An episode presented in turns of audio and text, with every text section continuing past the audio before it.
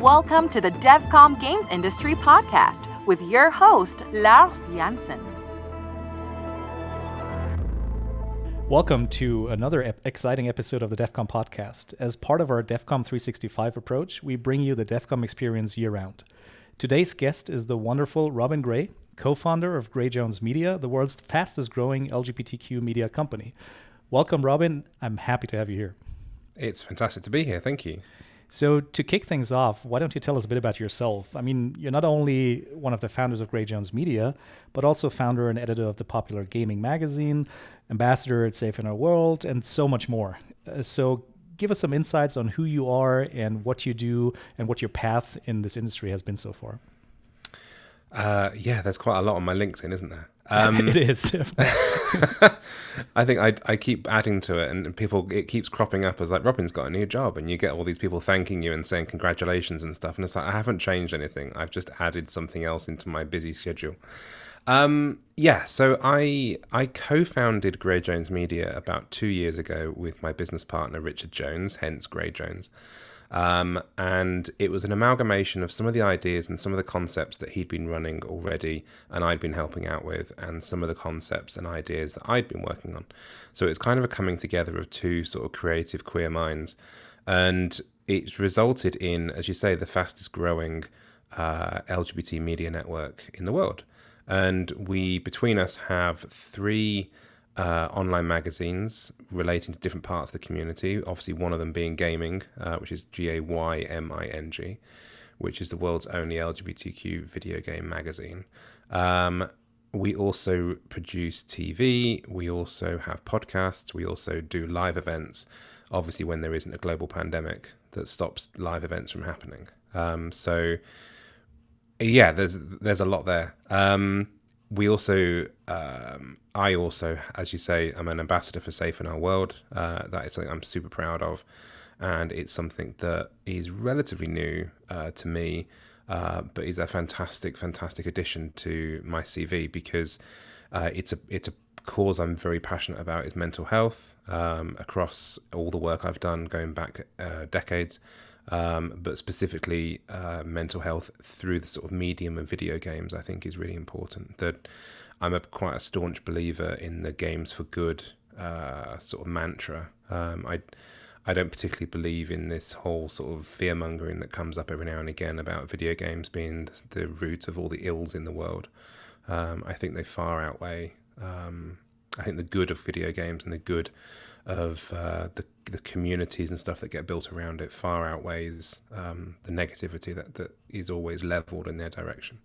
Absolutely, so, I, I, couldn't agree more in, that sense. I mean, yeah, we're, we're past those, uh, in, in, at least in most of the um, parts of our industry, we're, we're past you know those discussions about uh, video games being the root of all evil. They still you know pop up every now and then, but I think there's so many great arguments um, that uh, you can now show that uh, it's actually quite the opposite. I, I found it actually fascinating that I think it was three or four months pre pandemic, so very late in 2019, there was this huge debate going on around loot boxes. And um, I think it was the World Health Organization, actually, before they got occupied by COVID, um, actually declared video games an addiction. And that caused a huge hoo ha, obviously. Um, yet a matter of months later, as we first entered into the pandemic, suddenly there are now articles from the similar kind of outlets that were decrying uh, video games that are suddenly out there now going, aren't video games fantastic? They're saving us. They're it's saving all our mental health. It's like Animal Crossing and all that sort of stuff. And it's like, make your mind up. Because in one breath, you've just blamed them for gambling and all the ills of the world and the reason why teenagers are so violent. And then now all of a sudden they're useful. Um, it's it's they're suddenly the savior of the modern time. So yeah, I, I get a little bit sort of distracted by that. But no, that I am really proud of my sort of ambassadorship with Safe in Our World. Um, we're actually to sort of jump ahead slightly, we are actually fundraising uh, for Safe in Our World at the moment uh, through the sale of the Gayming Awards T-shirt. Um, we partnered up with a company called Square Seven here in the UK, um, who are supporters of Safe in Our World as well. And obviously, with our gaming awards coming up, which I'll talk about in a sec, um, we produced a T-shirt that people could wear um, to support us, and also the proceeds of which benefit Safe in Our World. great. I mean, I like the initiative. It's uh, it's definitely a cause that I uh, I'm very close with as well. I mean, uh, I'm part of the the Embracer group in my uh, daily job, and we have been partnering with them uh, on quite a few occasions because we feel that mental health in the industry uh, is is more and more important, especially in times of like uh, you know a global pandemic, and at mm. the same time in times of uh, you know sometimes heavy crunch in some of the studios. Uh, so you you can't do enough for you know staying sane mentally and then having some. Um, uh, having a balance to uh, uh, to everything. And I think Safe what Safe in the World does is is just amazing, and uh, we've only had positive experience with these with these guys.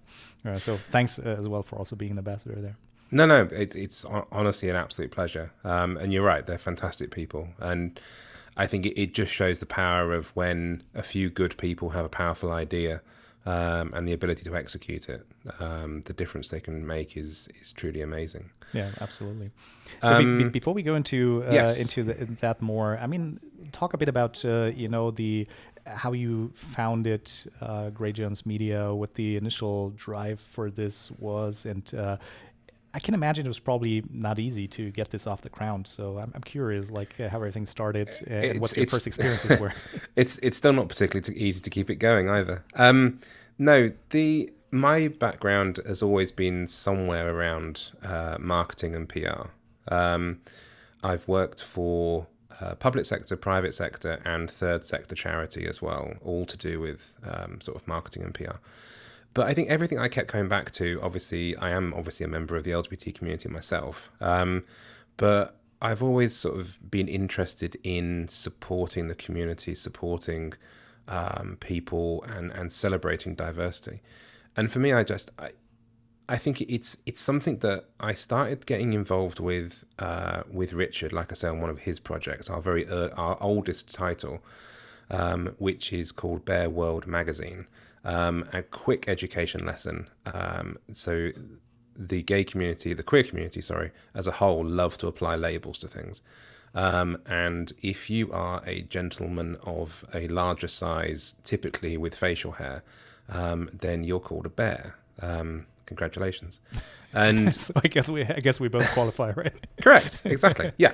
So uh, we launched this magazine. Uh, he launched this magazine, I should say. I joined a couple of years later, um, and it's a magazine that very much is sort of celebrating the lifestyle and, and really kind of advancing. It was one actually one of the very earliest advocates of body positivity and sort of celebrating plus size uh, people and supporting them with knowledge around fashion, etc. Um, and I started helping out with him just purely on, on, a purely interesting, as you say, I, I personally sort of am part of the bear community. So I sort of was always a bit passionate about that anyway. But I started out down that path with him, supporting him on that. And it very slowly transitioned from me kind of lending a bit of my own uh, expertise of copywriting and production, um, a little bit of graphic design. And that suddenly ramped up through the gears, through uh, becoming a deputy editor, through then taking that over and then we started to sort of do more work together around TV. Um, we produced some quite low level uh, internet TV content, um, and it just it's just snowballed. It really has, and I think more and more the opportunity to tell diverse stories and honestly to push back at the kind of mainstream LGBT media, um, because I think if anybody knows LGBT media, it, it very much focuses on a demographic of, broadly speaking, 18 to 30, usually gym fit, usually male, typically white. Which, okay, that, that does occupy the very much the mainstream segment, but it simultaneously ostracizes uh, people over 40, uh, plus size people, females, um, people who are trans, um, people of color, people uh, with varying interests that don't fit the I must go to a club and I must rave with my top off kind of uh, mentality. And I, and, and that to me was kind of a waste. Um, and not just from the position of being able to share their stories and, and uplift those communities, but also from a business point of view. Um, brands of late, certainly over the last three or four years, they've really started to understand diverse marketing more and more. And the idea that five or six years ago, if you wanted to do a typically a gay advert uh, or an advert in the queer press, um, I could bet you there'd be two white guys, probably in a hot tub, um, advertising a Hilton or something, yeah. and that's it. That's that literally. They, they produce that. They do one photo shoot and go, great. That's our full LGBTQ media uh, marketing sorted.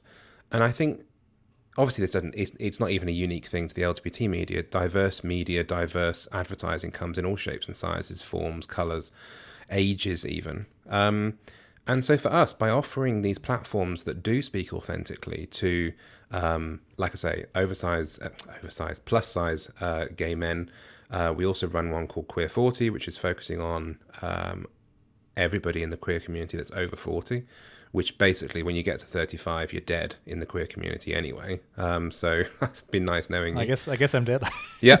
Um, but it's, again, this is purely based on on the the way it's seen by the mainstream. You you look at pride celebrations these days; it literally is eighteen to twenty one year olds uh, sort of dancing around, having an absolute whale of a time, which is great. Everyone loves a bit of Gen Z advertising, but equally, when you're reading various gay press and there are adverts in there for Jaguar uh, Lexus, BMW, Mercedes. You see all these like high end brands. I nearly fell over that there was a magazine released here the, um, last year somewhere um, with adv- with advertising for the Belmond Orient Express. A typical reader of that magazine is not going to be interested in going on the Orient Express. They might be a reader of Queer 40, for example, um, who is more, much more sort of in that demographic that'd be interested. Right. And similarly, their sort of um, their economic bracket as well. Like with the greatest love and respect, the typical 18 to 30 year old is not going to be in a position to walk out tomorrow and go and buy a new Mercedes. Um, however, readers of our magazine, or people that we're trying to embrace at least, um, economically would be more viable to advertise to. So that's kind of from a business point of view, that's why we're looking at very much what we're calling our sort of niche advertising and niche marketing. So, since you talked a bit about about business, I mean, when you got everything started, was it more out of a, of a passion and being part of the community yourself that you felt like this is something that would help the community, help empower the community, or was the the business um, already part of the initial reason why you wanted to create this? Um, I'm, I'm just curious, like how this evolved. Totally. Um, if we were doing it purely for business reasons, I'd have quit about four years ago. Um, so it's not that. um, look, I, I, I'm not sitting here sort of saying that it's just purely based on my own sort of love and everything, but it's a passion. It's a complete passion project, and it's something that I've been.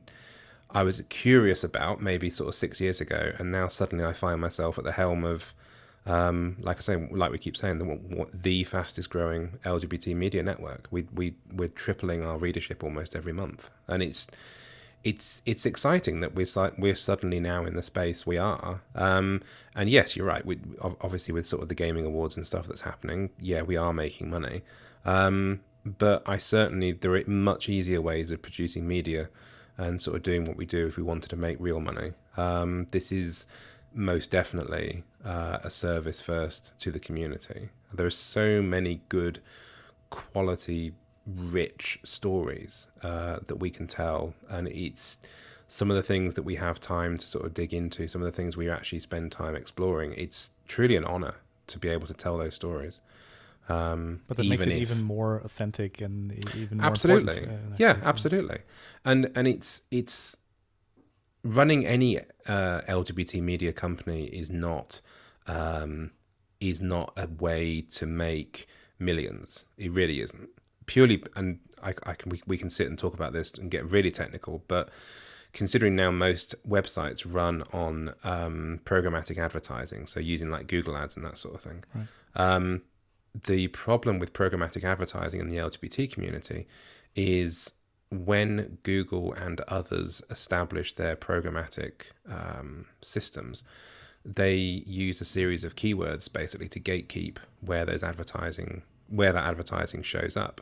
And if you write a story about drag or your headline says lesbian or anything like that, suddenly you lose that advertising. That advertising just does not appear. There's just no nuanced approach. Um, I think the last I heard a stat was 65% of programmatic advertising is actually blocked across nearly every LGBT website, wow. purely based on the fact that they have just been really lazily set up these uh, keyword blocks without any kind of thought to the stories being told. um, because they just fear that everything we do is porn. Um, and it's not, obviously. Um, it's every we're telling genuinely authentic, amazing stories about people in our community that for decades have been looked down upon and ignored and shunned and whatever else, even by our own community. Um, and and we but we don't benefit from the magic of programmatic advertising because um, of these of this just this keyword blocking sort of laziness. So trust me, it's not an easy way of making money. No, I, I, can, have, I, can you have, I mean, phys- you have to physically go and get it. I mean, I know that the industry uh, mostly moved towards uh, programmatic advertising uh, like over the past couple of years. So I can only imagine how hard it must be, given you know the problems you describe right now, to actually you know make some money with that and and get the, the, the traffic you need. I mean, can you talk a bit about uh, the different publications and different events that you have as part of Gray Jones Media? Uh, I mean, we already talked a bit about uh, Gayming Magazine. I think was the first pub- publication. I think that you started with, right? Um, I know the, the, the first one we started with was Bear World magazine. Oh that yeah, right, right. Six years before. ago, um, and then Queer Forty came next, mm about two and a bit years ago. Gaming's actually a baby. She's only eighteen months old. Well, more or less now. Like, mm, yeah, about eighteen months old. We June 2019. So I'm trying to do the math really quickly in my head. Yeah, it's about 18 months. Um, no, she's she's the absolute baby, and she's I mean she's flown. Like she, we're up to 90. Last month I think we clocked 95,000 readers um, and obviously all the associated stuff that goes along with gaming. Um, but yeah, I mean, events wise, that is where um, sponsorships, as opposed to advertising, for us is where the majority of income can be derived. Um, there is obviously a strong um, move of late away from just from just website display advertising um, and really moving into an authentic kind of sponsorship space and partnership space uh, across the board, really. So for us, we we started um, obviously um, with Bearworld. We tend not to do events ourselves. We tend to support other people's events, but we can benefit off the back of that.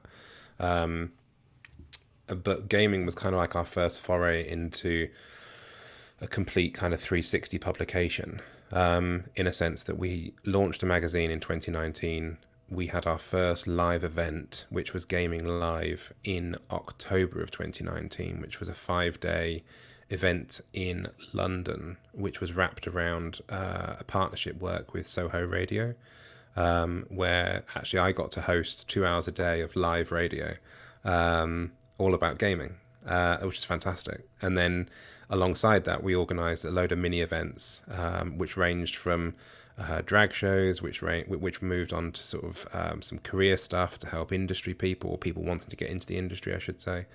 Um, we did a nice drinks reception. We did um, some great work with one of the gamer groups actually in London. Um, and yeah, that, that was a really, really nice community sort of way of really getting us started. Um, and we had about 1,200 people attend over the course of five days, all the little bits all added together, which was great.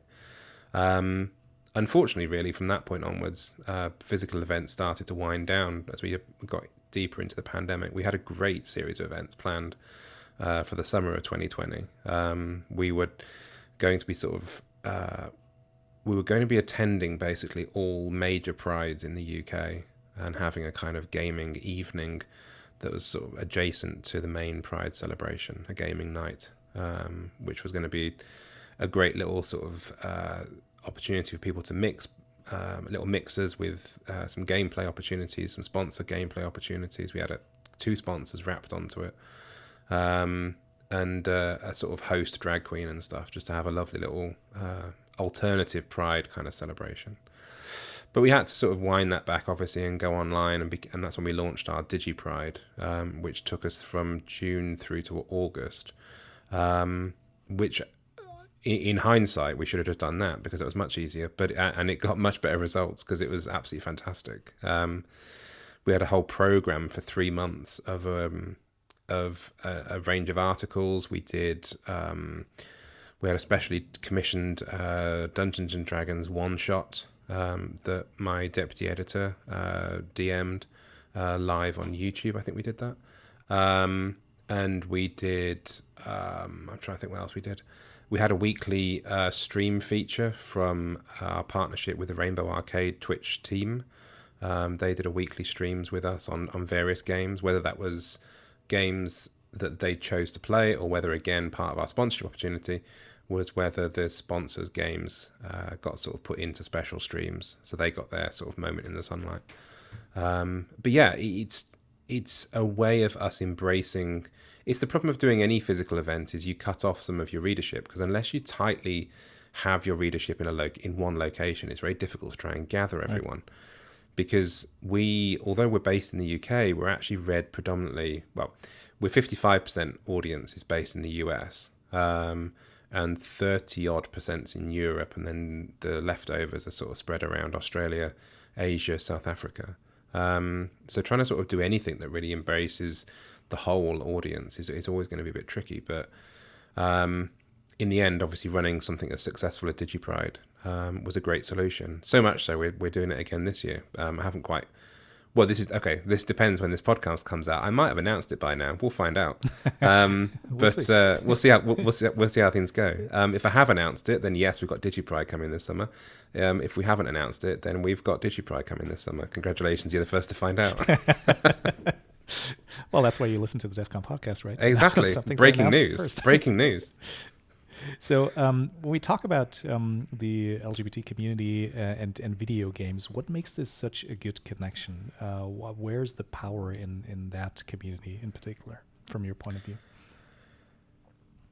I think it's it's it's really interesting. So that the reason we launched gaming is that queer people have been into video games for a very very long time, and there's such a marry, uh, such a marriage between um, the LGBT community and the video games community in the sense that, like it or not, we, we, as two communities, they're both kind of um, ostracized uh, for for various reasons, whether it's being geeky or whether it's being queer. And then you put the two together, and you end up with a geeky queer person. They're suddenly in a really, really isolated situation. And I think that for us was the power of why we put all things together for gaming. But then when you really scratch into it and, and do some research, and this is what I was, I was actually amazed by, there's there's two sort of things that, that immediately sort of spring to mind. Um, I'm just bringing up my notes, which have gone away. Can we cut a second? Is is is, is cutting possible? Is this, yeah, it is. Is that a thing? Okay, no problem. Because I pressed the wrong button and my LinkedIn just no. you, you weren't looking at this, were you? And just went away. Sorry. Uh, no problem at all. Um, I'm normally more prepared. I should have printed this out. Uh, no worries. It's not. Great. The, it's not the first time. um, what was I saying? Uh, two stats. You were talking about the stats that you. Yeah. So there were two. There were. I said something like there were two stats that were really interesting because I took a breath and I said there's two stats. So I'll start at that point and I should be able to edit it together. All right. Sorry, I'm used to doing this from your position. no, so I've got kind of a brain of when I last breathed. there are two stats that I find really interesting, um, two pieces of research. So one was done recently by Nielsen in the States, um, which talks about um, LGBT gamers, uh, and in their words, why they're an untapped opportunity. Um, obviously, we're, the, the stat that always surprises people about gamers as a whole is actually the average age being quite old. Um, but with the LGBT community, the, the, the age for gamers is actually 33 as opposed to 44. Um, and they're actually more likely to have a gaming system. So there's 54% um, of LGBT people in the States um, have a gaming system versus 44% of non LGBT consumers. And they actually spend more money on video games as well. So they spend $13 a month versus uh, $10 a month. Um, and other stuff like peripherals and stuff like as, as that sort of thing as well. So as a power, queer people do spend more and do play more video games. Um, I think my personal reflection on that is that comes from needing places and spaces to escape to. Um, I think LGBT people, certainly as younger people in schools, um, going back to sort of talking about mental health, um, the the bullying and stuff is still a, a thing that that is rife, and people use video games as a way of escaping uh, some of their day to day struggles. So they might be being bullied at school, they might have problems in their home life with the parents or something to do with coming out. And I know anecdotally there's a few people that have used Animal Crossing, old versions of Animal Crossing. My partner even always says that he used an old version of Animal Crossing as a way of uh, just literally escaping the real world into a digital world of uh, where he can be whatever he wanted to be. Um, so many people have used The Sims as a way of exploring their sexuality and a way of of seeing how something feels. And so really it's it does so much video games do so much for the queer community and the queer community pay that back literally. Like i just said about sort of they, they spend more on games every month. They spend mm. more on peripherals and i think that's really interesting. So for us that's something that we really wanted to support. But on the the, the other stat that i mentioned um, is more industry based but at the about this time last year actually the the Ukie, the United Kingdom Interactive Trade Body um, released their first ever census of the UK games industry, and that revealed that 21% of the UK games industry professionals identify as LGBTQ, which is huge. That's a massive figure. A- anecdotal, of course, it's never proven, but the sort of the, the given average that people normally go for for our society is somewhere like between 4 and 10% identifying as LGBTQ. And so for 21% of the industry, to identify as LGBTQ is is stunning, and that's look. There's you could probably sort of probe into that a little bit and, and consider uh, maybe some biases in survey and stuff. But it was it was actually done by the University of Sheffield, so it, it's been done with scientific rigor. So it's it's a figure that you can be quite confident to stand by. So for me, I find that absolutely fascinating as well, and and that really although probably a year later, um, kind of validated why we launched gaming. Um, but in the in the stage before we launched gaming, there was at least anecdotal conversations that I was having at the London Games Festival in April of 2019, when we did a small kind of pre-release gathering of uh, of press that. Um, somebody I was, I was having a drink with, sort of looking around the room of all these queer people that work in the UK games industry, they even they stopped and sort of said, "I forget every time how many of us us there are in the UK industry." And I sort of even that to me was an inspiration as to why we do what we do, and it's why with with gaming we actually made sure that from the get go that it wasn't just a consumer magazine. It always had an industry section. It had spotlight interviews on people in the industry because for me it's something that's needed celebrating and if those interviews can help show people who want to get into the industry that they exist queer people exist in the industry then that can only be a good thing for the future of the industry as well yeah, I agree. I mean, I just want to ask the question, but you mm. answered before I can oh, ask cool. like, that you uh, that you have a, a industry focused part of, of gaming as well, um, and I can I can totally imagine if people read this, you know, if they are a gamer themselves, they think about entering the industry and they, they see there are um, people from the community already working in the industry and having success. And it's it's like, you know, 21%, uh, even if we're somewhere close, uh, the area is, is massive, you know, like, it's huge. Said. It's so, ridiculous. Uh, yeah. so, so, so obviously, you know, that gives people that might be interested a better feel for like, I could be welcome in, in this industry. So what is it in the industry from your point of view that that makes the industry more welcoming? And why is it as kind of a follow-up to that why is it so important to when you run a video games company when you hire staff and when you retain staff that you that you're aware of the fact that uh, a lot of your uh, people are uh, part of this community? And and how how does it help make better games from your point of view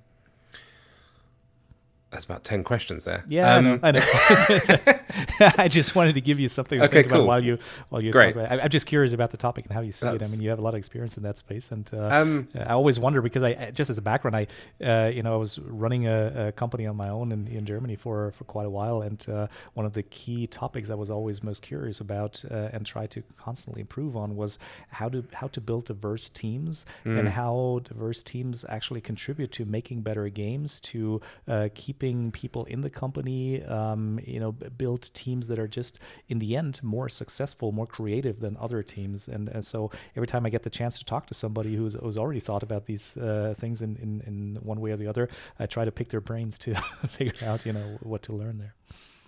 Okay. Um, I've, I've sort of processed it. No, I've got a, I, I have a catchphrase that I use quite a lot, which is if you have diverse people, if you have a diverse team, they will inherently make diverse games. That's right. just that's just by design because they're bringing their life experience, they're bringing their view of the world uh, to these games. You have to listen to them. Like you can't just have sort of a diverse team, then you carry on regardless with your game that you're trying to make and and ignore them. But I think inherently, if you have a diverse team, you will make a diverse games. And I think the other thing, I'm trying to think all the questions you just asked me. Um, I, I, can help out with start again. like yes. the, the, the importance of yeah, uh, having a diverse team and uh, you know the, the, the kind of um, difference it makes in the games you mm. you make, the difference in uh, you know how you retain people uh, on your team, maybe the appeal that uh, your company has over. That others. was it. Yeah, got it now. Yeah. Okay. So uh, twenty-one percent. Why? You, the question, sorry, you said was why do why does the industry have such a high number? It's because unlike other uh, the video games industry, obviously, because it's quite technical um, in terms of coding, etc., you would assume that would come with the stats that would be sort of typically shared by perhaps another tech company.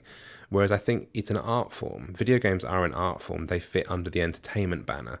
And I think inherently, then you bring with that the statistics that would follow perhaps with um, a, a, movie making company or a TV company.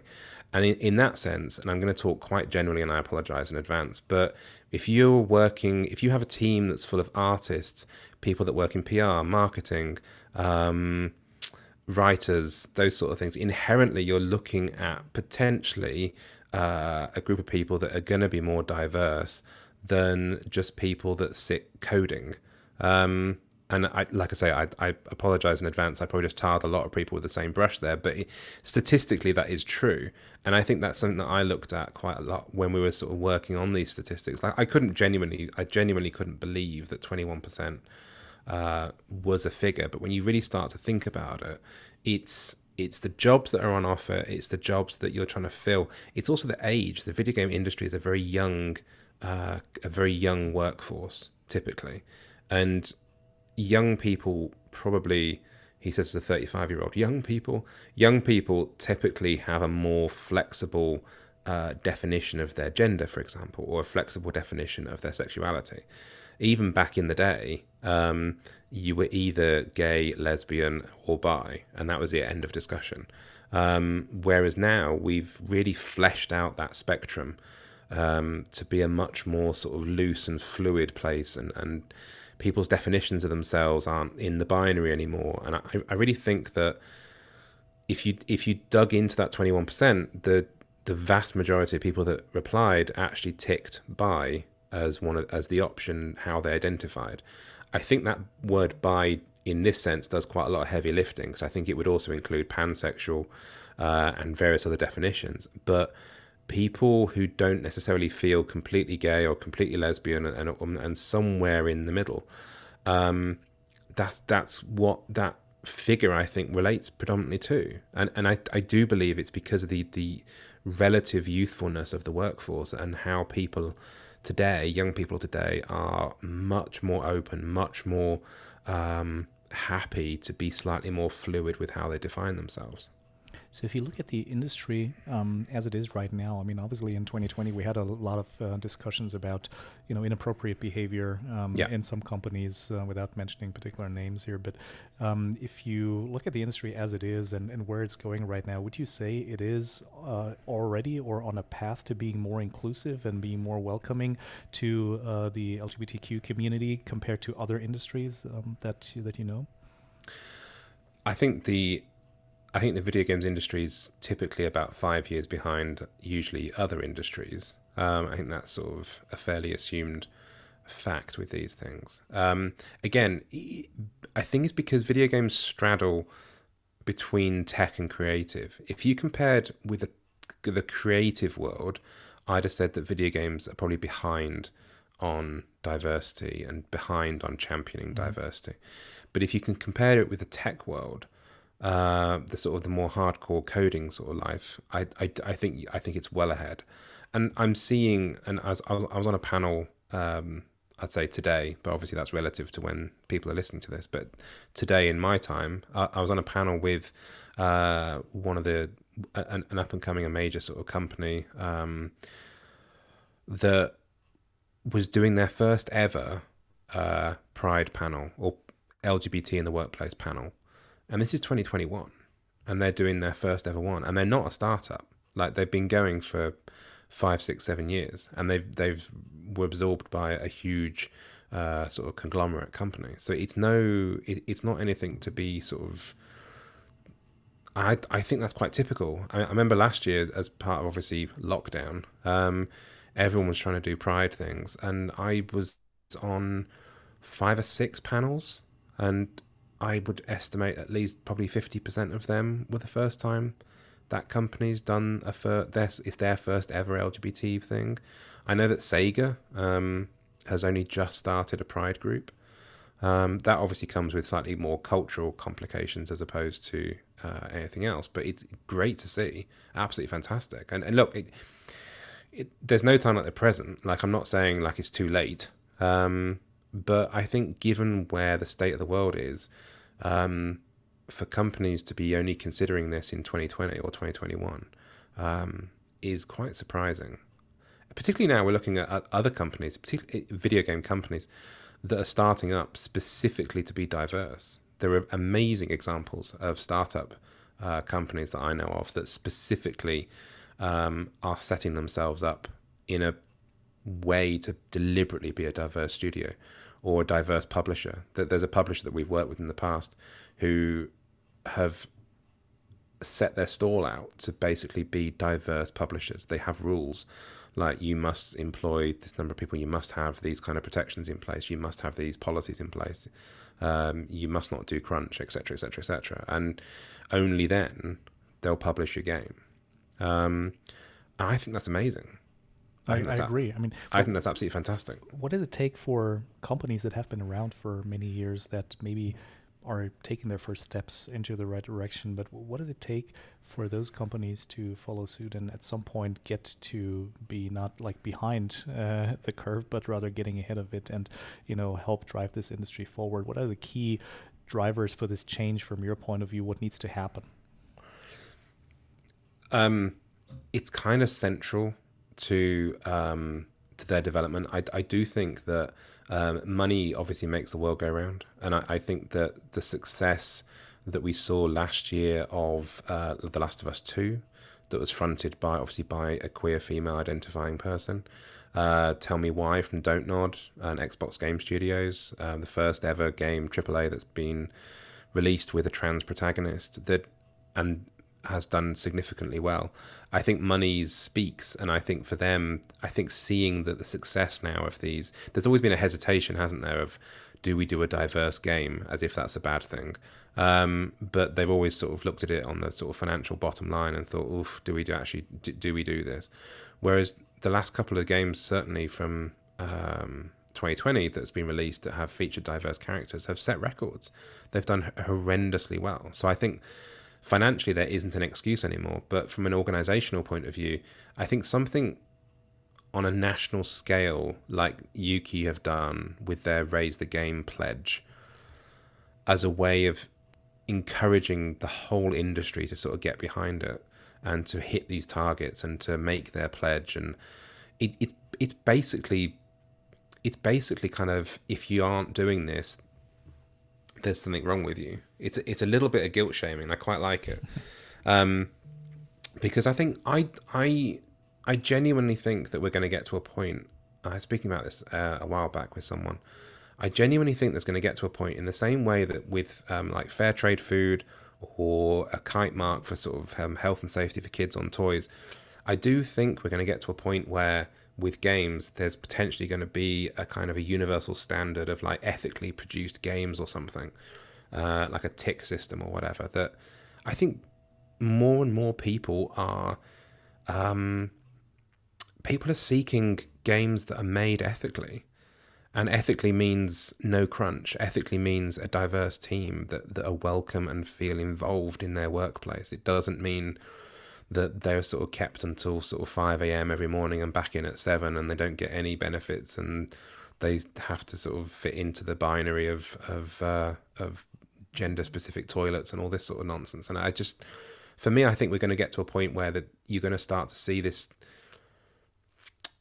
these national policies will start to kick in and people are going to start voting with their wallets Yeah, I think that's unfortunately sometimes the, the thing that really convinces people that uh, that is it is necessary. It shouldn't be uh, like that last resort, but ultimately, I guess that's when people start to listen. We had a campaign here in Germany uh, last year. I'm also a board member of the German Video mm-hmm. Game Association, and uh, we had a large diversity campaign that we set up, and uh, similar to what you were describing about the UK, uh, and a lot of people, um, you know, signed this and you know pledged to um, support this but one thing that always came up, a statement by um, you know the the doubters, I would say, the people that weren't so sure whether this is going to to lead somewhere, was uh, something along the lines of like, but we're already doing this. You know, we're already super inclusive. We're very diverse. You know, uh, why do we even talk about this? Uh, for me, diversity and inclusion, it, it, should be a given. You know, why why do we make this something special? And I've heard this countless times. What would you say to these guys? Why does it matter, and why is it not a given from your point of view? Well, the first thing I'd say is prove it. Like, there's no. We're not psychic as as outsiders mm. of people that aren't employed or aren't part of the company. We're not psychic, and that's it's what I sort of applaud the Raise the Game pledge um, for is that they are tying this to the next round of their diversity census, and and literally if if they're checking in apparently with with the pledge members like have you done this have you done that um, and come the next census, look, the LGBT figure was great, but there were a lot of other problems. Um, there were a lot of other diversity sort of markers that were very down on national averages. There was um, the the POC uh, BAME figures were low. Um, there was a lot of mental health concern, and I think across the board, the, and, and female representation obviously was appalling, but the uh, they're literally going to say, right, okay, we've, we've done this for two years, we're going to do a census. And if there's a, an uplift, then we can see there's a change. I, I do think it's stats are important. And I think studying these things, I, pledges are great, as you say, and, and, and people are right. It's unless you're backing that up with action, I think that's that's the point where you're going to start to sort of see apathy. And I think apathy is always the, the problem And yeah. either people saying, no, what's the point? Or um, we were members, but we don't get anything out of it, and, and this sort of nonsense. And I, I think it's, I yeah, I'd I'd always say prove it. Like people sort of saying, oh, we do it anyway. And it's like, well, talk about it then. Like yeah. we, we've written the the first one of the first companies we worked with with Gayming was Mediatonic, who when we first obviously back in 2019 were relatively uh, sort of an indie company. Obviously now they've created their little Fall Guys. Yeah, nobody um, knew Fall Guys at that point. which, which is which has done it's done, it's, it's done okay. It's done modestly well. Um, and uh, but um, but yeah, they've they've obviously had an amazing year. But when I spoke to them in 2019, um, they'd been running internal Pride events for five or six years. Like every year they'd run, every, every year that existed, um, they ran a Pride event. But in 2019, because we started, we, we they were the first time they actually spoke publicly about running this event. And I was really shocked by that. And they sort of said, like, oh, we don't want to appear virtue signaling or we don't want to appear um, like we're sort of um, trying to sort of show off. And I'm like, no, show off. How, how do people who are interested in working for you uh, feel, know they can feel comfortable if, if that you don't even talk about the good stuff that you do? I, I find that fascinating. So for me, it's like proving it is just getting out there. Like I say, putting money where your mouth is, sponsoring the gayming awards, sponsoring women in games, sponsoring POC play. Like it's, I think, putting some money back into the communities that then support you in terms of making you look good. That really is the kind of for me. It's it's certainly one of the easiest ways of of making those statements. Right. I mean, I, I, saw it last year when uh, a lot was going on in the world in general. Black Lives Matter was a was a big topic. You know, that was one of the trigger points for some of our studios to talk more more about their initiatives uh, that uh, they were running for for many years already. Absolutely. Um, and uh, I, I, can really see the difference. You know, now on, on, LinkedIn or other platforms, they talk more about what they do, and it ultimately makes it a much more interesting employment opportunity for a lot of people that want to get in the industry. If they look at it and they have one studio where you know nobody talks yeah. about it, and there's another studio that uh, really cherishes the diversity on yeah. the team, you know, then it's uh, usually a relatively easy choice, right? Absolutely. People and, and listen, people are researching this. I, yeah. I know somebody, a best friend of mine, who's um, a year and a bit now out of uh, university, and and he's still uh, job hunting. Thank you, COVID. Um, in the sort of video game world as an artist, um, he researches every single company and goes to the website. And my God, if if you're board is five old white men, it doesn't bode well. Um, and I think people people are voting, as you say. People are people are being selective about where they want to work. If people have the right to work, obviously, in without fear of discrimination, and I think to prove that it's always tricky because the video game industry obviously has a history, um, and I think it, it's up to the companies to prove to prove themselves wrong and, and to prove to prove the doubters wrong, I should say. And, and by doing that, yeah, you've got to be out there. You've got to be talking about it. It's all well and good, like, come and work on the next big AAA game. Great. But am, am I going to be surrounded by sort of white men that are going to be on the beer on the Friday afternoon playing pool or something? Or is there other stuff that might interest me as well? I'm not saying that having a beer on a Friday afternoon and playing pool is a bad thing, but the kind of lad culture um, that, that sort of seems to echo a little bit around the industry is, is always is always tricky. So, as someone that's sort of trying to get into it, it, visiting websites, it seems really stupid, but just put some posts on your website that says like, "Oh, we had a Pride thing, we did a we, we did a Black Lives Matter thing."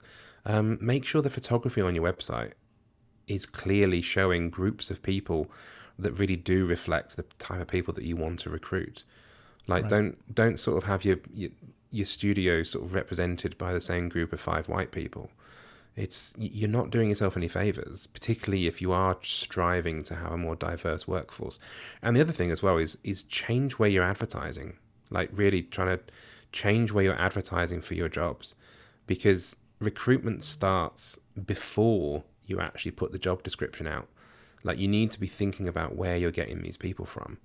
It's it's you can't complain about having an, a lack of uh, a lack of diversity in the industry if you're only advertising with the one recruiter and you're saying, oh, you must have 20 years in the industry, even though we want someone fresh out of university and all this sort of stuff. And uh, and then and then wonder why five white people apply. It's like you got you've got to reach into these groups. We exist. I, as well as everything else I do, I obviously I, I co-founded um, Outmaking Games, which is a UK um, representation group for industry professionals. Um, obviously, with gaming, with industry Gayming launching, I'm going to say on Friday, but again, please take this relative to how you're listening to this podcast. it's probably launched already, to be honest with you. But yeah, industry Gayming with a job board. Um, companies should be talking to people authentically, reaching out and recruiting people authentically.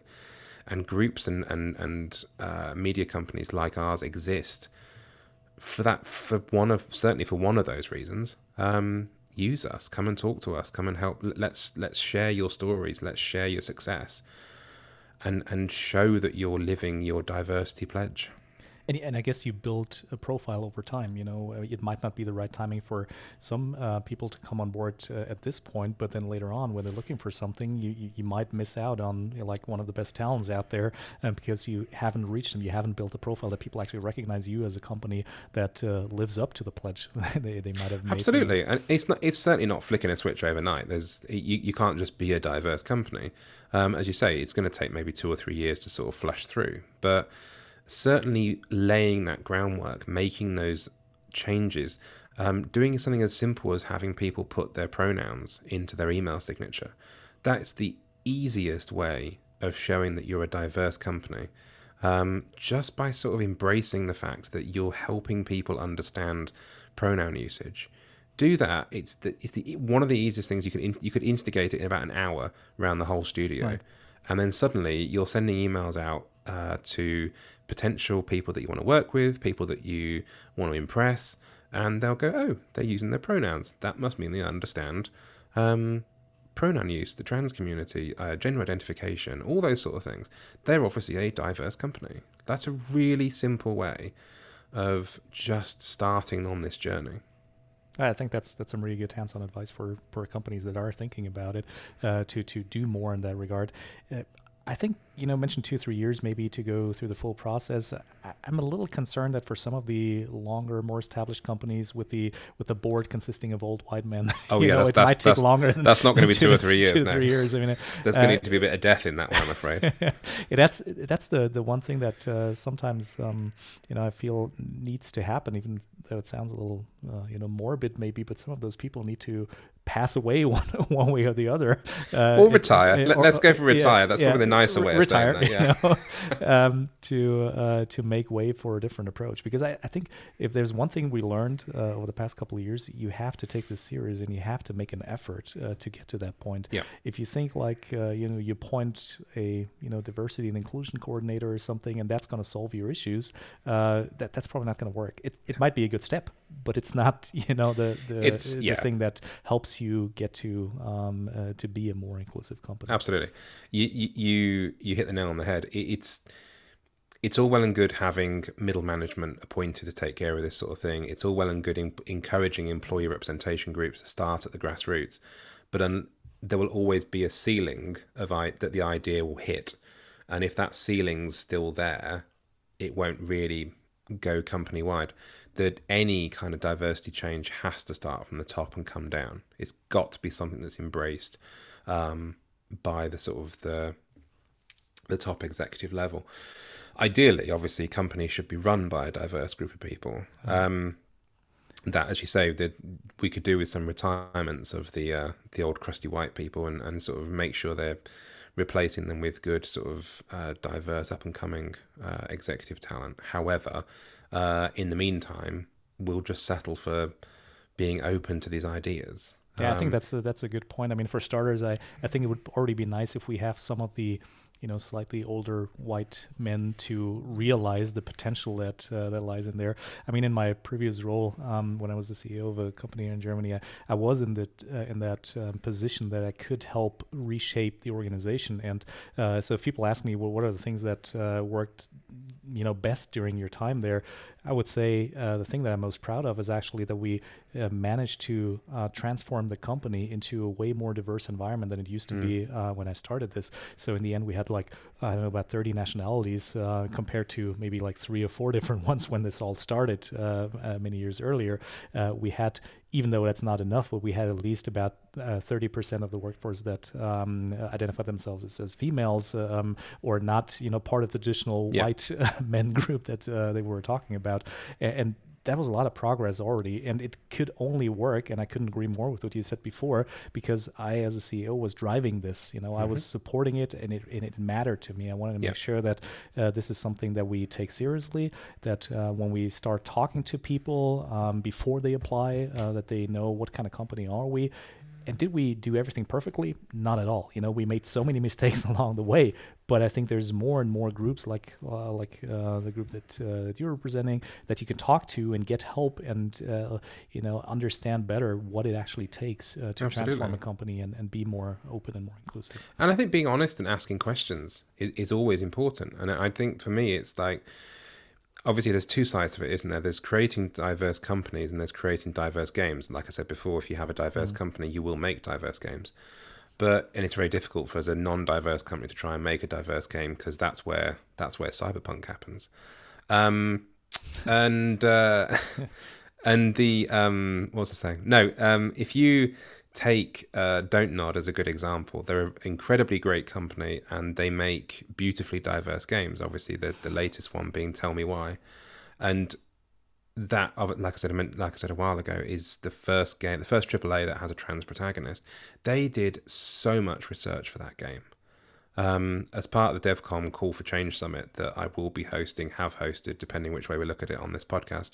Um, Probably have hosted. I think have. I think yeah. have hosted. I, I hosted yeah. it, uh, although I haven't yet. The um, I spoke. I, I got to speak to the wonderful Florent uh, from uh, from Don't Nod. We'd previously through Gayming spoken to uh, Don't Nod and Xbox um, about the game. They actually reached out to us actually because of our because they knew what the game was going to be and how it was going to come together. And I was genuinely amazed at the depth of research they went into as soon as they realized the territory they were going to get into. Because what was lovely, they didn't actually set the game up as being like this is going to be the trans game. Um, this was a great story they wanted to tell. They started off with them just being twins, and it kind of got to the writing point where almost the character told them they were trans. And I think that was a a, a perfect way of doing it. Uh, but B, from that point onwards, they they got GLAAD in from America. They got uh, they they used freely admitted to the fact they worked with their own internal LGBT people um, to talk about uh, to really explore um, the character to make sure they're getting that right. They they cast and they worked with a fantastic actor, August, um, who is himself trans, and so he had quite a strong hand in the creation of the character as well. So really, I think the second they realized what they were doing, that they were not shy in getting out there and engaging with all the groups, all the people, their own staff, uh, to really make sure they're capturing the most authentic portrayal uh, they could. And, that's amazing. That's exactly what you should do. And people exist. These people, we exist. Everybody exists to help. Like, we're not here as the media, certainly. I'm not here to bash anyone. I'm not here to deliberately try and trip anyone up. Like, if people ask for help, I will more than happily either spend time with them myself or more likely push them off to uh, much more experienced people than I. And as we learned earlier, you're not in there to make money. Maybe. I mean, look, yeah, a little bit. Little bit's fine. All right, since you talked a bit about um, you know great games, uh, diverse games, um, let's talk a bit about the gayming awards um, mm. that uh, are coming up or have happened. uh, I guess have I, happened. I think again. I think again have happened. Yeah, because yeah. that's in two days' time. So unless you're going to be really quick with the edit, it's we, definitely we, we could be, you know. But uh, let's assume you know this is after the gayming uh, awards have happened. Yeah. So uh, what can we expect, or what could we have expected? well, I can tell you who might win and who has won. Um, we, uh, I mean, so we've got 50 nominees across nine categories. Um, this was a passion of mine from the very get go. The fact that, and i am probably going to insult an awful lot of people here, so I apologize in advance. Um, but most video game awards kind of feel the same to me. And they kind of feel the same because they're kind of talking about the same handful of games. Um, it's like the Oscars. It's like um, the entertain, the, sort of the movie side of things, the TV side of things. They're all broadly the same. And so for anyone kind of seeking queer diversity uh, being celebrated, is you might get chucked a bone by some companies as kind of having a maybe a diversity prize or or something like that. And, and it's okay, fine, whatever. So when we created the Gayming Awards, it was set out not just to celebrate this is a good game, but we wanted to celebrate uh, authentic representation. We wanted to celebrate good characters. We wanted to celebrate indie games. That's a very, that's a huge passion of mine. Streamers as well. That's a huge passion of mine.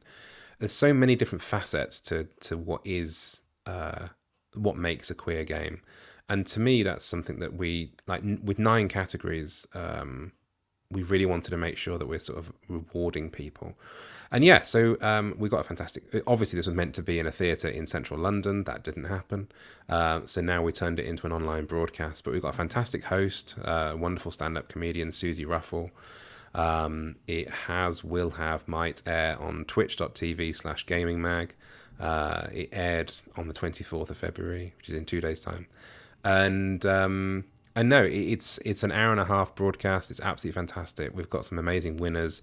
Um, don't release this before Wednesday, but tell me why would have take have taken home two awards. Uh, if found, uh, which is a fantastic, fantastic indie game, uh, took home two awards. Hades took home uh, Game of the Year and Readers Magazine, uh, Gayming Magazine Readers Award. Um, so that's public vote and judges vote for game of the year. Mm. Basically, uh, was for Hades, which is an amazing game. Uh, it's an absolute it fantastic game with uh, a real embrace of kind of what the Greek, the the real kind of original Greek definitions of love are unsort of fettered by the more sort of conservative modern standards. Um, so chucking in a, a, ton of queer content was amazing. Um, but obviously, tell me why I've talked about if found was fantastic, um, and and then other sort of we, we celebrated obviously the, the industry diversity award, um, which was a celebration of organisations in the industry that are doing good stuff uh, with diversity, um, and that that went to I, an American group called I Need Diverse Games, uh, which is run by the amazing Tanya DePass. Um, we gave our first Gayming Icon Award, uh, which is to someone who, uh, not just in 2020, obviously, this was a has done work over years uh, with queer games, uh, and that went to the the wonderful Robert Yang, um, who's basically kind of created a whole definition of gay games himself um, throughout his work. Um, very much exploring uh, sort of gay intimacy in games, um, which is fantastic. Um, I feel like I've missed one. Two, four, six, eight. I've definitely missed someone. Oh, the streamer of the year was Dia. Uh, it's a fantastic, fantastic drag streamer uh, based in America. We had hundreds of people nominated uh, for the for the streamers award. But streaming, I always found, like I say, a, huge passion for it, but only really developed it over the past eighteen months. To be honest with you, um, I was of the brigade where I could never quite understand the joy of sitting and watching somebody else play a video game. Uh, I didn't never quite got that. And then I started to. I watched a couple of broadcasts as part of the research when we were, when we were setting up Gayming, and I suddenly realized that actually what I'm looking at is a is a community. It's a digital community. The game they were playing was nearly irrelevant. It was actually what was taking place in the chat. It was taking place what was on. It was what was taking place on screen.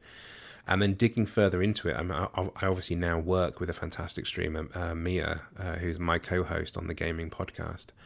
But we sort of the, the more I look into it and the more I looked into it, the more I realized that in lieu of access to queer spaces, what these fantastic people are doing is they're they're supporting and offering safe spaces to queer people, not just in their own neighborhood, but also from around the world, like people from Russia, people from uh, conservative families in the US, people from uh, even Iraq, Iran, Asia. They're places that you don't be gay. Um, and it's it's fantastic, like really amazingly inspiring that they're actually managing to gather people together. There's people that stream specifically with a sort of focus on mental health as well. Like again, the game is a usually quite a chill game like Animal Crossing, and that he's been known. Uh, another streamer I know has been known to sort of pause the game if somebody comes into the chat and they sort of say, "Oh, I've had a bit of a bad day." He'll pause the game, and the whole chat and him will just have a conversation cool. with that person. And I just find that amazing. So, for me, that's why we sort of. I definitely wanted to make sure we had um, a streamers category in there because although it, it's it's difficult to sort of say this person is the best because that kind of poops on other people. But it's it's an opportunity to at least acknowledge 14 fantastic people as voted for by the the viewing public. Um, but yeah, it, it, the, the awards as a whole, um, if you haven't seen them, then uh, I haven't seen them either. No, but if you haven't seen them, uh, please go to twitch.tv slash gayming mag uh, there'll be a broadcast to, to watch back. Um, you can go to our YouTube, um, which will have kind of cut down highlights. Um, or you can check out gaymingawards.com, which is G A Y M I N G awards.com, which has all the sort of runners and riders and nominees and stuff as well. Um, and also just a really quick shout out, and I apologize for sort of hijacking the podcast slightly, but just no worries, fine. Just a, a really quick shout out to all of our sponsors. Like this is what we were just talking about in terms of putting money where your mouth is and, and really displaying, putting on dis- display your company's uh, diversity creden- diversity credentials um, to be um, to be on display as as part of this history making kind of moment, the world's first LGBT video game awards. Um, we had a presenting partner with EA Games. Obviously, we were exclusively broadcasting on Twitch um, and then category sponsors um, that I won't sit and just list off. Um, but all of them absolutely fantastic. Sort of, and, and I apparently am reliably informed that it's very rare to try and get Xbox and PlayStation to sponsor the same event. um, I, so I, I feel quite honoured actually that I've I've been able to pull that one off. Um, but again, that's just some people will look at it and go, "Oh, they're just virtue signaling." It's like, fine, you know what? If they are, so be it. But at least they're doing something. They're putting a they're putting the money where their mouth is, but b they're putting themselves out there alongside, right. um, particularly with PlayStation, obviously being a Japanese company, um, and, and, the sort of cultural uh, sort of uh, roadblocks that sometimes exist there. It's absolutely fantastic to sort of see everybody really step up and, and offer their support to us um, to do this. And it's something that we're already in the process of getting 2022 uh, shaped up, hopefully in person again. Um, but it, it, would definitely with a co-stream sort of thing on for a hybrid sort of model. But no, it, it's it's definitely something we're we're super excited about it, and I, I'm continually sort of honoured that I'm able to sort of uh, drive this forward. I mean, we've seen something similar for uh, the Call for Change Summit uh, that uh, will have happened you know, in, in, two days from now. Um, uh, there's a, there's a lot of engagement when we talk about uh, talk to sponsors about it, uh, and you know that gives me hope that yeah. you know we're we're moving forward in the right direction. I mean, you're going to be part of that event, so if you give a shout out to the sponsors for the Gayming Awards, I also need to give a shout out to the people supporting this. Please do. I mean, we wanted to to put it together for and, and, we had to do it in a relatively short amount of time. we last year weren't expecting the pandemic uh, pandemic to still be going on uh, the way it is right now. So we're hoping to be able to do this in person. But we're really looking forward uh, to this event. And by the time you listen to this podcast, uh, you know I'm sure it will have concluded as a as a very nice uh, event for for everybody. Uh, and really promoting uh, the need for change in the industry so we can hopefully catch up with other industries uh, that you think are maybe a little bit further ahead. But what I, what I, really like about the, the summit and um, was it was starting to sort of drive forward action. I think the, the thing that I've sort of noticed, certainly over the last uh, couple of years that I've been doing similar things, uh, sort of sitting and talking on a microphone, is, and this is this is like I say, this is no no shade on the companies that I've worked with over the past year or so for sitting on their Pride panels, but there's only so many times we can talk about how do we get better LGBT representation in games? How do we do this?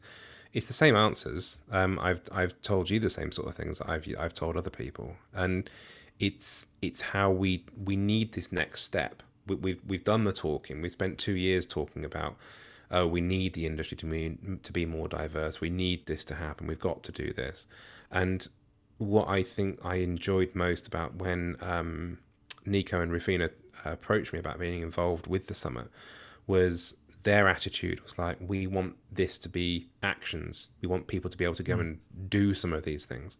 And I think for me, that's kind of how I see 2021, 2022 start to play out. I feel, which is as a as an industry, we we've got to stop talking about, oh, should we do this? Should we do that? Like I, th- I think we're beyond that now, and I really do think it should be a lot more sort of in-depth conversations about how do we do this? Mm. How are we going to do this? What are we going to do?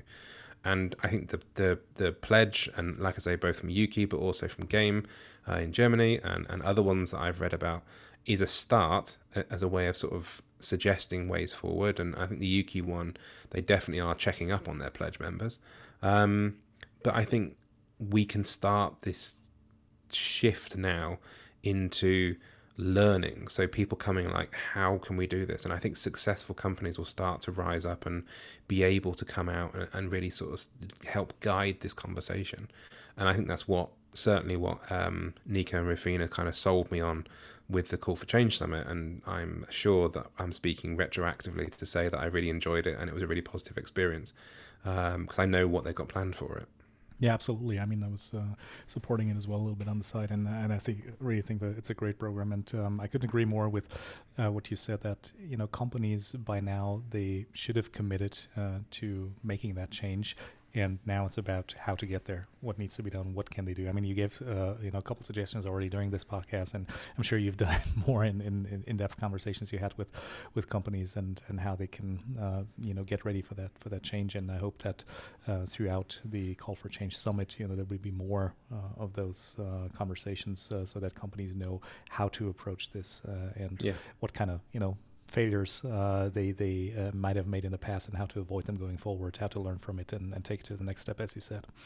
There's there's one last thing I wanted to uh, cover in, in, in this episode, uh, and that's a little bit um, about the impact of the pandemic uh, for people from the uh, LGBT community. Um, so what did it mean for them um, uh, from from your point of view? And once the pandemic is, I don't want to say over because I don't know if it's ever going to be over, but it, it, it, once it's manageable, once we, uh, you know, get some sense of you know normality back. Um, how do you think uh, is the lasting impact of this, um, uh, especially uh, for people that right now working from home do not have the, the pressure of conformity uh, that uh, can be their authentic selves? What happens once they need to go back into an office? Um, what are your thoughts around that?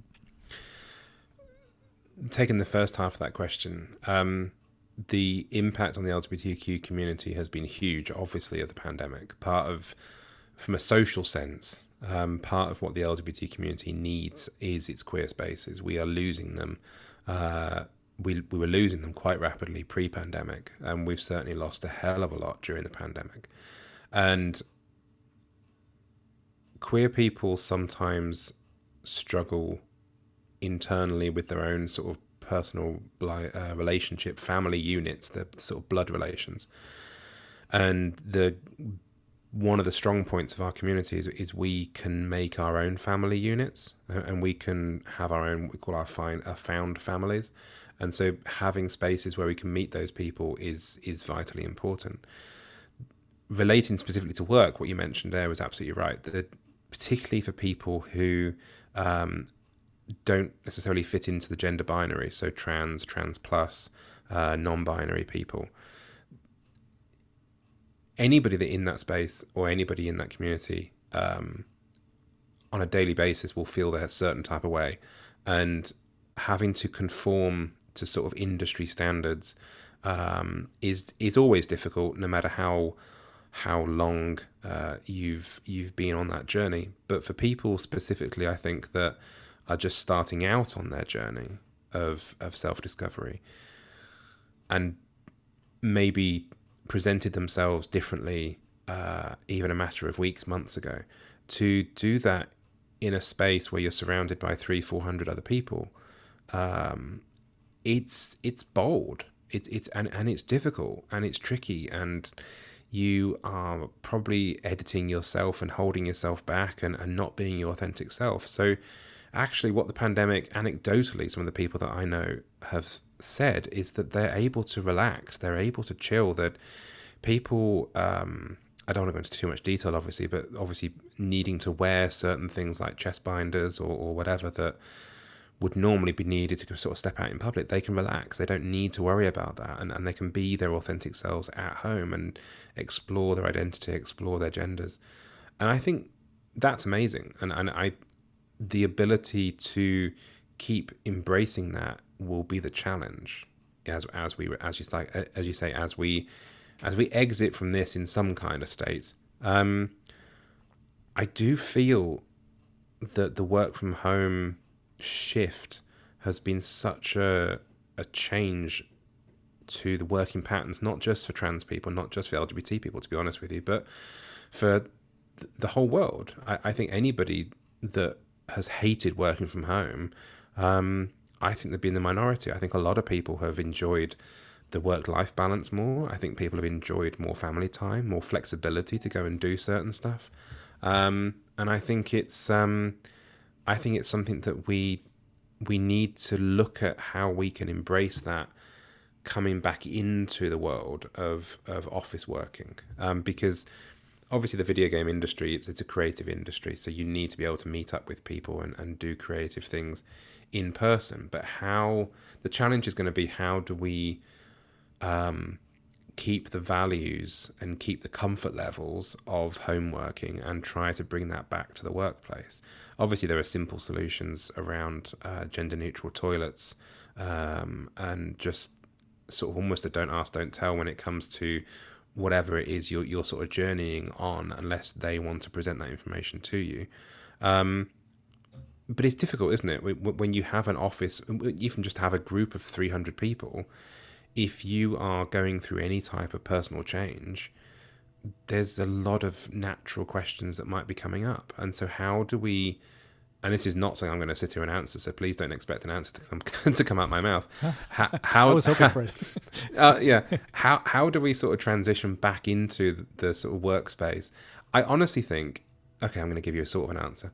I honestly think that there should be kind of space for and flexibility for somebody to approach their manager to say, I'm going to need to work from home for the next couple of weeks. I'm going through some things, I'm having some mental health or whatever. But of course, transitions don't take two weeks; they take years. Yeah. So uh, it's that's not that's not really having said it's a solution. That's not really a big solution. But I think this flexibility of of working from home is something that needs to stay. We should not be dragging everybody back into the office full time, nine to five. That's just not a thing anymore. I think we've proven. I think most studios, honestly, I I, I haven't heard of any major studio that has that it has entire workflow has completely fell over. I just don't yeah. think that's happened. Um, I mean, they all they all maybe had some issues adjusting initially, but totally. they, they, they get used to it. And yeah. uh, a lot of, I, I would actually, um, you know, um, pretty much resemble what you said earlier, that most of the people that I've talked to, uh, they either uh, enjoy working from home completely or at least want to have it as part of their uh, daily life going forward, even after a pandemic. Uh, and unfortunately, it took a pandemic to get us here but uh, since I mean, and I guess nobody wanted this, right? but uh, since uh, s- since we have it, it's kind of a I think a positive side effect that we finally start thinking about this, and that what we've taken for granted before, uh, we now use it to, uh, you know, really figure out how do we want to take this into the future? How is work life going to look like? Yeah. So the last thing I wanted to uh, to to ask you about this is: Do you think that, especially the LGBTQ community, benefited more from this? than the general public in terms of working from home? Um, and do you think it's going to continue that way? If if you say yes, they did. I, it's tricky to sort of answer that a community's benefited from a global pandemic. But um, well, let me say, bene- bene- that, that, sounds, that sounds straight specifically yeah. in terms of like being yes. able to work from home. Obviously. Absolutely, yeah. no, absolutely, and and I but I I would also add into that that we're not alone. I think you can single parents, you can say probably bene- benefited from it because yeah.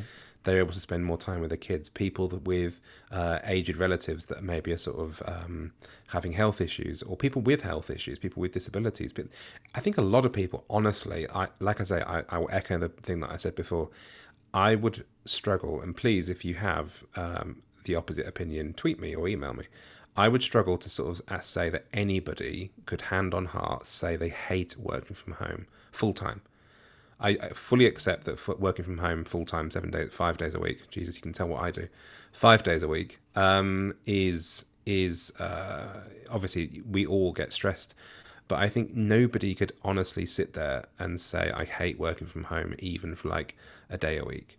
I, I really do think that we're going to transition back into a space, and I really hope we do, we transition back into a more flexible workforce that genuinely is splitting their time. I mean, and, and again, anecdotally, working with some of the people that I work with, one of our big sponsors, actually, I, I won't name them, but um, they've, or if they haven't already, they're giving up the rent on their big mm. central mm. London studio where everybody had a desk um, because everyone's just working from home so well. They have accept the fact that creative work still has to happen, teamwork still has to take place. And so they're currently, I believe, looking for replacement space in central London still, but that will be more kind of uh, flexi, creative, sort of shared space, as opposed to everyone has a desk that they must come into and sit down at at 9 a.m. Um, whereas I think now it's a case that, in, in their view, particularly, um, if you're doing work from home, if you if you're doing some solo work, then by all means stay at home. Have a great ha- have a great time not commuting. Um, but if you need to come in and be creative with a team, great, come in, be creative, then go home. And I think that's kind of what we're going to get to. And I'd be surprised if I'd be surprised if any company tries to make their workforce come back full time. And I think if any company does try to make their workforce come back full time, they might get a nasty surprise because people are going to start voting with their feet. It's not going to work in the long run. The way I see this, actually, it uh, know, uh, being flexible, uh, offering flexibility to uh, the people on your team increases loyalty in the long run. Uh, so yeah, it's, totally. it's getting yeah. it's getting so. Uh, the one thing that this pandemic has showed us is that is that you know, loyalty is is an interesting concept because people can more easily switch and go to other companies that provide an environment uh, mm. that uh, they want to be part of. Yeah. At the same time, you know, if you are one of those uh, studios, if you're one of those companies that uh, have this kind of flexibility, then uh, why would you want to leave? Because you can work from wherever you, you, want to work for, and you feel like you're part of that that team, yeah. Uh, no matter where you are. And I think well, that's something that companies are, that are a little more conservative in that sense that they are going to realize one way or the other. Totally, and and they're going to lose staff as a result of it, yeah. and they're they're going to struggle because if they're not being flexible now, um, people will leave um, because I, I, think genuinely it's going to become part of the the part of the package of employment. Absolutely. Um, I mean, you've only got to look at I think Spotify's announcement that came out again, relatively speaking, a couple of weeks ago, um, where they've just now permanently instituted a work from anywhere policy. Um, good friend of mine actually works there, and he was recently oh, well, posting, posting, this on LinkedIn, and he was absolutely. like, and I actually commented on this and uh, and said like, this is the way to go because I yeah. do believe that uh, the flexibility is what people are looking for. There are certain functions, certain roles, uh, and also certain you know people that enjoy being in the office more, being among other people, and then there's others for them. It, it might be like a two-hour commute every single day mm-hmm. or something, and they're like, oh, if I can work from home, perfect. You know, absolutely. So, uh, I think I mean, you got to be flexible there. I'm a people person. I enjoy getting out to events. I enjoy meeting people, but I don't need to be around around my staff seven days, five days a week. I keep saying seven. That just tells you about my working patterns. Um, five days a week, like a good healthy person. Um, and I, yeah, I, we genuinely sort of in the thought thought process that I'm having. Obviously, we're media rather than games, but it's similar. Is we'll we'd probably have one day in the office or, or a mixed use office, um, team meeting one day a week, and then help yourself for the rest of it. I really don't mind where you work from so long as you know what your targets are and, and you hit those targets and you do that work. And what I thought was quite genius about the Spotify one was they actually had three options that I hadn't. One of the options I thought was genius, and it, it might actually start to see the change in. Uh, flexible working space because it was either in the office or in an office. Obviously, you don't have to work in just the office you're assigned to, so it could be in any office at home.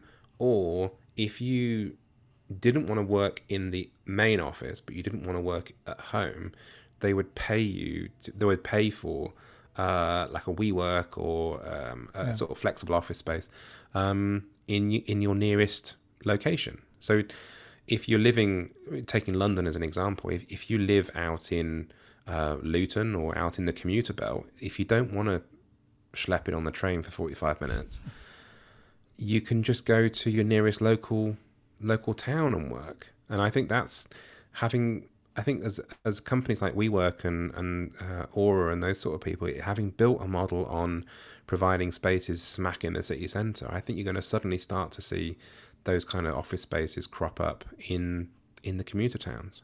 Absolutely, I couldn't agree more, and it's going to be an opportunity for you know some of the people that uh, previously rented out like large office buildings yeah. to big corporations because they all don't need the space anymore. I mean, yep. every, pretty much every company is thinking about this right now. So absolutely.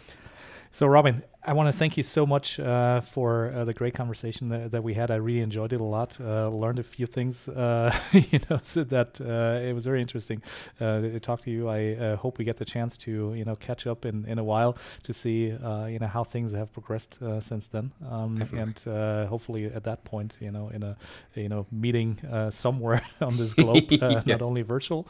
Um, it was a pleasure hosting you here today, and I'm looking forward to, to to, like I said, having this again at some point in the future. Thank you so much.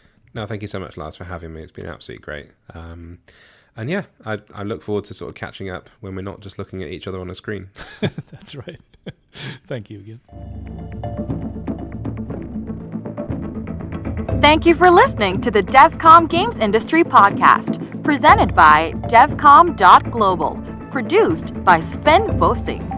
Executive producer Stefan Reichart. Music by WeLoveIndies.com. Supported by Beyerdynamic, high quality headphones, microphones, and conference systems for professional musicians and gamers. Made in Germany.